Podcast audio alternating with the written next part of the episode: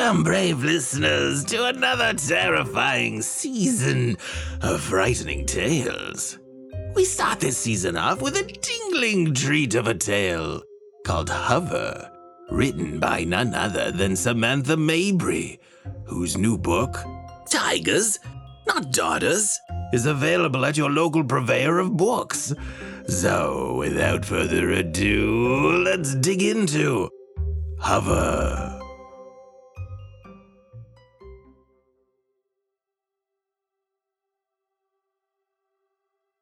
Rebecca and Daisy had moved into their new house in their new town in the middle of February.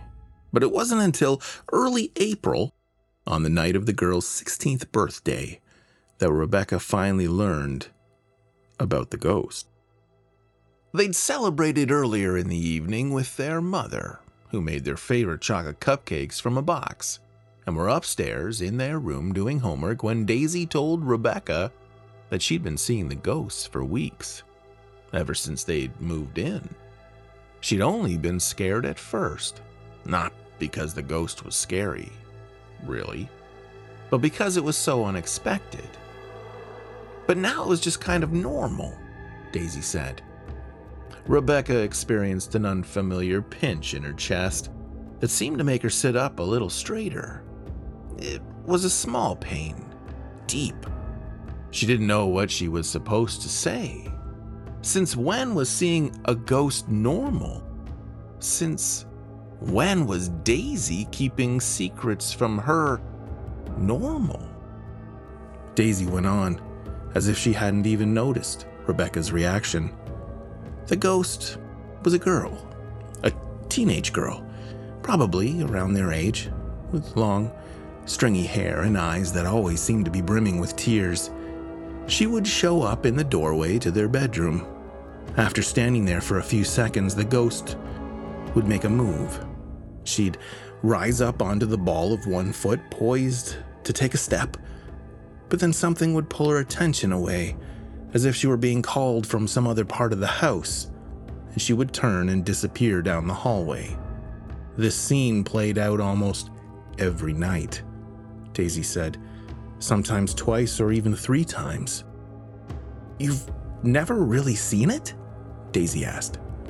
Rebecca almost automatically answered, Yes, she had, because she'd always had this habit of insisting that every experience between them be an experience shared. She caught herself before she spoke, however. Pretending to see a ghost wasn't a lie she could easily back out of. Instead, Rebecca shuddered. She shook her head and, for a while, said nothing. She refused to look at the doorway but could see, out of the corner of her eye, the dark, empty space. What is it wearing? She eventually asked. Rebecca had learned from stories that ghosts were often described by their out of date clothes. So she figured it was as good a question as any. Different things, Daisy replied. Sometimes a long pattern dress, sometimes a nightgown, sometimes pants like baggy boys' pants. Has it tried to talk to you? No, not yet. Does it look at you? asked Rebecca. Does it know that you can see it? Well, I think so. Daisy paused. Yes, for sure, yes. Rebecca finally looked straight at the doorway. Is it there now? Yes. In the weeks that followed, Rebecca often caught her sister glancing at their bedroom doorway in that blandly curious way a person might look at a bird landing on a tree limb or to a crane fly hopping up a wall. Because of this, and because Rebecca had long been able to read the way thoughts twitched across Daisy's face, she didn't have to ask if the ghost was there anymore. She made the decision that if the ghost didn't scare Daisy, then she wouldn't let it scare her either. After all, her sister was right, it wasn't threatening. Its arrival was never heralded by creaking floorboards or sudden drops in temperature. There were never any strange whispers in her ear, and Rebecca told herself that, yes, things were normal, and so, for a while. The sisters' nightly routine went on uninterrupted. They would do their homework while on their beds with their headphones on, maybe watch something on their computers, and then turn out the lights. Daisy would curl up on her right side, and Rebecca would curl up on her left. One night, in the middle of April, Rebecca couldn't go to sleep. She thought she'd heard a noise a thump or a footstep in the hallway when she knew that their mom was away for work and that she and Daisy were the only ones in the house. She'd been squinting so hard at the dark doorway that she'd given herself a headache. Rebecca was creating a picture there of the ghost just as Daisy had described it. But that picture, that girl, came out of Rebecca's imagination, as opposed to rising out of the spirit world. She wondered if the ghost ever looked at her, or if it was only interested in looking at Daisy because Daisy could truly look back. She also wondered if she should just get up and close the door. Daisy, what happens if you close the door? Daisy woke up and rolled over in her bed. Uh, what?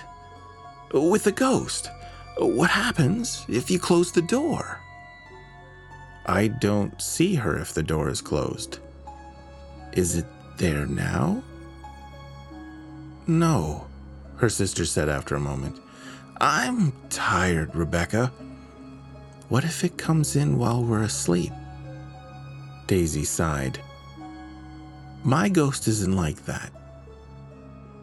Rebecca sucked in a breath, stung by two things Daisy's obvious annoyance, plus her use of the word my, as if the ghost belonged only to her. If Rebecca really thought about it, things hadn't been normal for a while. Daisy had been acting different ever since the move. She was more distant, snappish. She complained about every little thing how the humidity in their new town made her cowlicks act all weird, how she hated all the clothes in their closet, how the new house was too small and made her feel, in her words, like she was drowning, and how their mother always put way too much cracked black pepper in the chicken salad. Rebecca didn't understand it. Before the move, the twins had hardly ever disagreed. They had the same hair and the same cowlicks. They'd always shared the same clothes, which Rebecca thought were fine. And their mom's chicken salad was great. Everyone said so. Now, along with the complaining, Daisy had waited weeks to tell Rebecca about the ghost. If anything confirmed Daisy was pulling away, that did. In an attempt to bring things back into balance, Rebecca decided to name the ghost Laura. But she didn't tell Daisy. If Daisy got to claim the actual ghost, then the very least Rebecca could have was its name. The spring semester was coming to a close, and the sisters were in their room studying for finals when Rebecca noticed Daisy looking at the open doorway. This time, the expression on Daisy's face was different. It wasn't like she was watching a bird on a branch or a crane fly on the wall. Instead, her eyes had gone wide. Her face was drained of color and she seemed to be holding her breath. Since Rebecca knew the way thoughts twitched across her sister's face, she knew what was happening. Daisy was anxious as if someone uninvited was about to step into the room. Hey! Rebecca shouted, not to her sister, but in the direction of the doorway. She launched off her bed and sat on the foot of Daisy's. Daisy shifted behind Rebecca and placed a warm hand on her back between her shoulder blades. Get out! Rebecca commanded. She waited, staring hard at the place in the dark, empty space where she thought Laura's eyes might be. I can see you too, you know. Rebecca waited. The waiting was the worst part. She didn't know what Laura's voice sounded like or if she even had one, but she listened for it anyway. The temperature of Daisy's hand had gone from warm to hot, and Rebecca could feel the sweat from her sister's palm leach through the fabric of her nightshirt. They were both trembling. There was nothing. No temperature shift, no sound of creaking floorboards, no voice, no message, not a whisper or a dry laugh. And after a long moment, Daisy lifted her hand from Rebecca's back. And that's when Rebecca knew that Laura had finally vanished. Do you think it heard me? Rebecca asked. She came in, Daisy said. She came in, and I swear she was about to tell me something. She opened her mouth, but then she was called away again, like always. Rebecca put her hand on her sister's knee. You looked really scared. Daisy sat back against her pillow and let out a long breath. Then she started gnawing at the edge of one of her cuticles. She'd been biting her nails again, which she hadn't done since their parents were going through their divorce. I don't think it wants to hurt me, Daisy said. I think it wants my help, or at least to tell me something important. Help with what? Rebecca asked. I don't know. Rebecca watched a spot of dark blood well up in the corner of one of Daisy's nails. I don't know. It's not like I can do anything. Rebecca got up to close the bedroom door and then climbed back onto Daisy's narrow bed. That night, they slept together there, back to back. The next day, Rebecca stayed after school and sought out the oldest teacher at the school, Mr. Roy, and asked if he'd ever heard of any haunted houses in their area. She told him she was asking for a project for finals. All he said in response was, I have not, young lady. After that, Rebecca went to the local library and searched the online archives of the town newspaper for ghost stories or sightings, but Nothing came up. Since she couldn't find any answers, Rebecca started trying to talk to the ghost herself. Whenever she would go to the kitchen to grab a can of soda from the fridge or while she was washing her hair in the morning, she would ask it questions. Hey, uh, Laura, how did you die? What do you want, Laura? Why won't you leave Daisy alone? Knock once for yes, twice for no. There was never any reply. As the days dragged on towards summer, Rebecca got more and more frustrated, and at a certain point she stopped referring to the ghost as Laura. She figured that a ghost that was rude didn't deserve a name.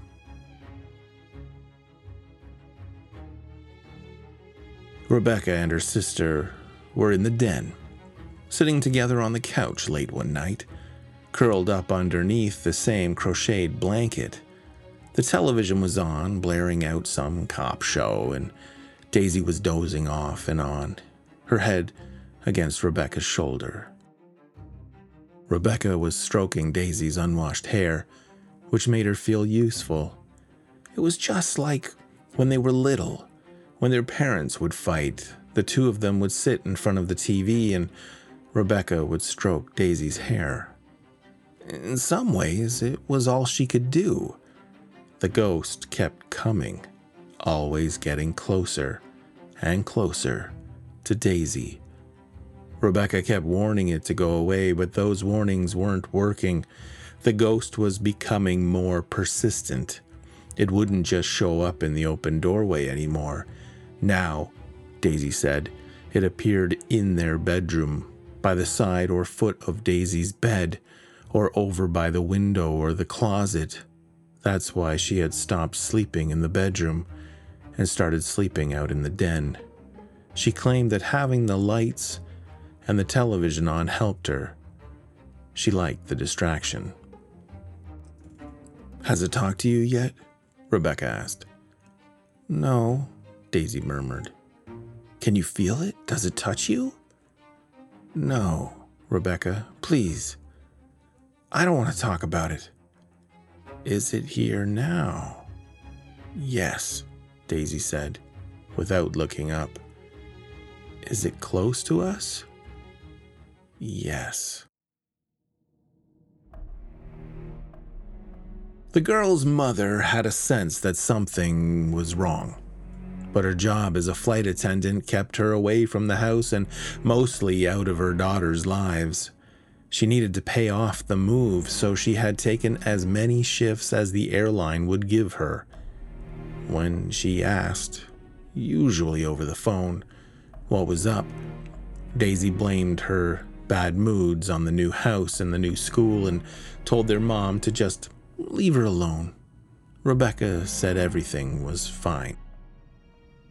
It's almost summer, the girl's mother said on one of her calls. Things will get better. We can travel. When I get back from Brazil, I'll stay for almost a week. I promise. I'll bring you girls back something fun, okay?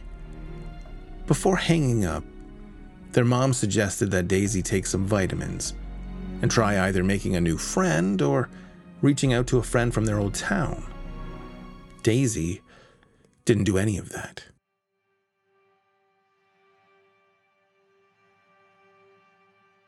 During finals week, Daisy just zoned out at her desk. Rebecca would often catch her staring off into the corner of the room, test paper blank and forgotten. At one point during their math final, Rebecca leaned over and poked Daisy in the arm. Is it here? She whispered. Daisy, is it here? Daisy sighed wearily. Is what here? Rebecca didn't want to say the words, the ghost, out loud at school. And aside from that, she knew that Daisy knew what she meant by it. Frustrated, she just let it drop, and with a huff, went back to her test.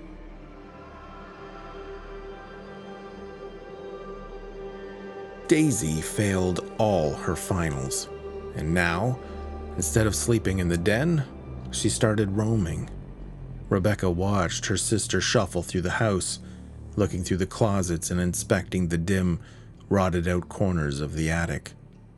At one point, when Daisy was tearing up sections of carpet and tapping the floorboards beneath, Rebecca stood over her and told her about how she'd searched online and found nothing about the house being haunted. Daisy didn't seem grateful for the effort. She just kind of grunted and kept on inspecting the floors.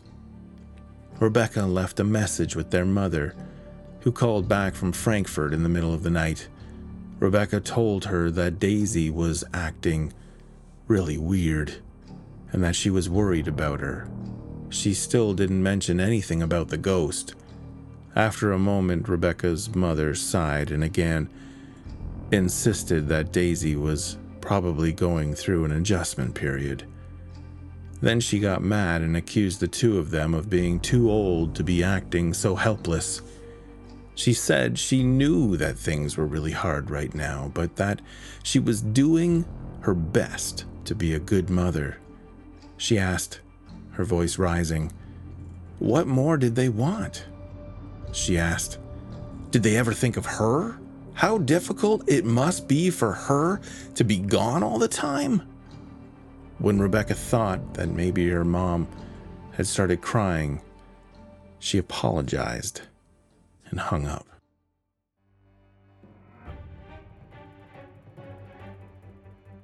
Soon, Daisy's roaming extended beyond the house. She'd wander down sidewalks or into the neighbors' yards. Rebecca would follow, nervous that she might veer out into the street and into the path of a car. Sometimes Daisy would just stop and stare. She'd peer off into the middle distance or into the windows of their neighbors' houses or at the bark of a tree less than two feet in front of her. Whenever that happened, the stopping and the weird staring, Rebecca would call out her sister's name. If Daisy didn't respond, Rebecca would go over and take her by the hand and steer her back home. At first, Daisy came without much resistance, but she quickly got more and more stubborn about it. Finally, one day, Daisy just sat down in a neighbor's side yard and became dead weight. Why are you doing this? Rebecca cried out. Daisy turned and stared up at her sister. Rebecca knew that expression. Daisy was disappointed, like she couldn't understand why Rebecca would even ask her such a thing. I'm just trying to help. Rebecca tugged at her sister, trying to lift her by the shoulders. Why won't you let me help you? She dropped to her knees and pleaded with her sister to come home, but Daisy ignored her. Daisy! Rebecca shouted. You're too old to be acting so helpless.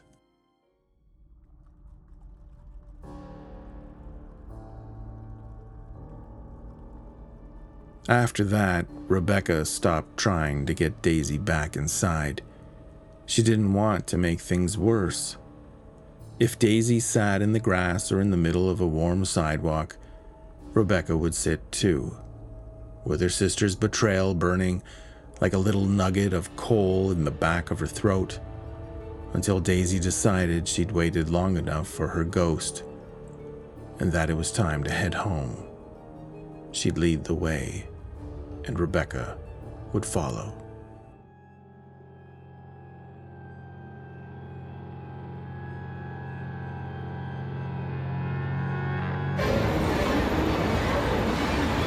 In late June, on an unseasonably chilly night, Daisy went outside wearing an overlong white t shirt over running shorts. Rebecca grabbed a sweater from their closet knowing that it would be easier to convince Daisy to cover up than to come inside. Once she was in the front yard, Rebecca watched Daisy pivot on the sidewalk and look back at the house. Her gaze went directly to the lamplit window of their bedroom, and when Rebecca also looked, she saw something there, like a shadow passing behind the curtain. Daisy gasped and shouldered past Rebecca. Rebecca tailed Daisy through their front door and down the hall towards the bedroom that Daisy had stopped sleeping in weeks ago. Daisy halted at the doorway. In the empty doorway to their empty room, Rebecca watched her sister hover right there on the threshold, wearing white and balancing on the ball of one foot. Like she might, at any moment, take a step forward. Is she there? Rebecca asked. Startled, Daisy spun to face her sister. Rebecca, Daisy said. There were tears in her eyes. Why won't you ever just leave us alone?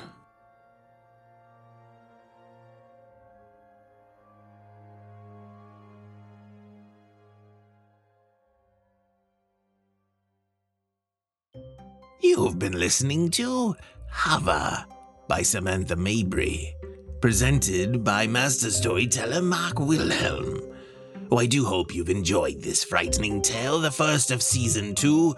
And if you should find yourself, as always, in possession of a frightening tale of your own you'd like shared, please submit it through frighteningtales.com for a future episode. Perhaps Miss Mabry will do the same. Only submit stories you own the rights to, much like Miss Mabry owns the rights to this story.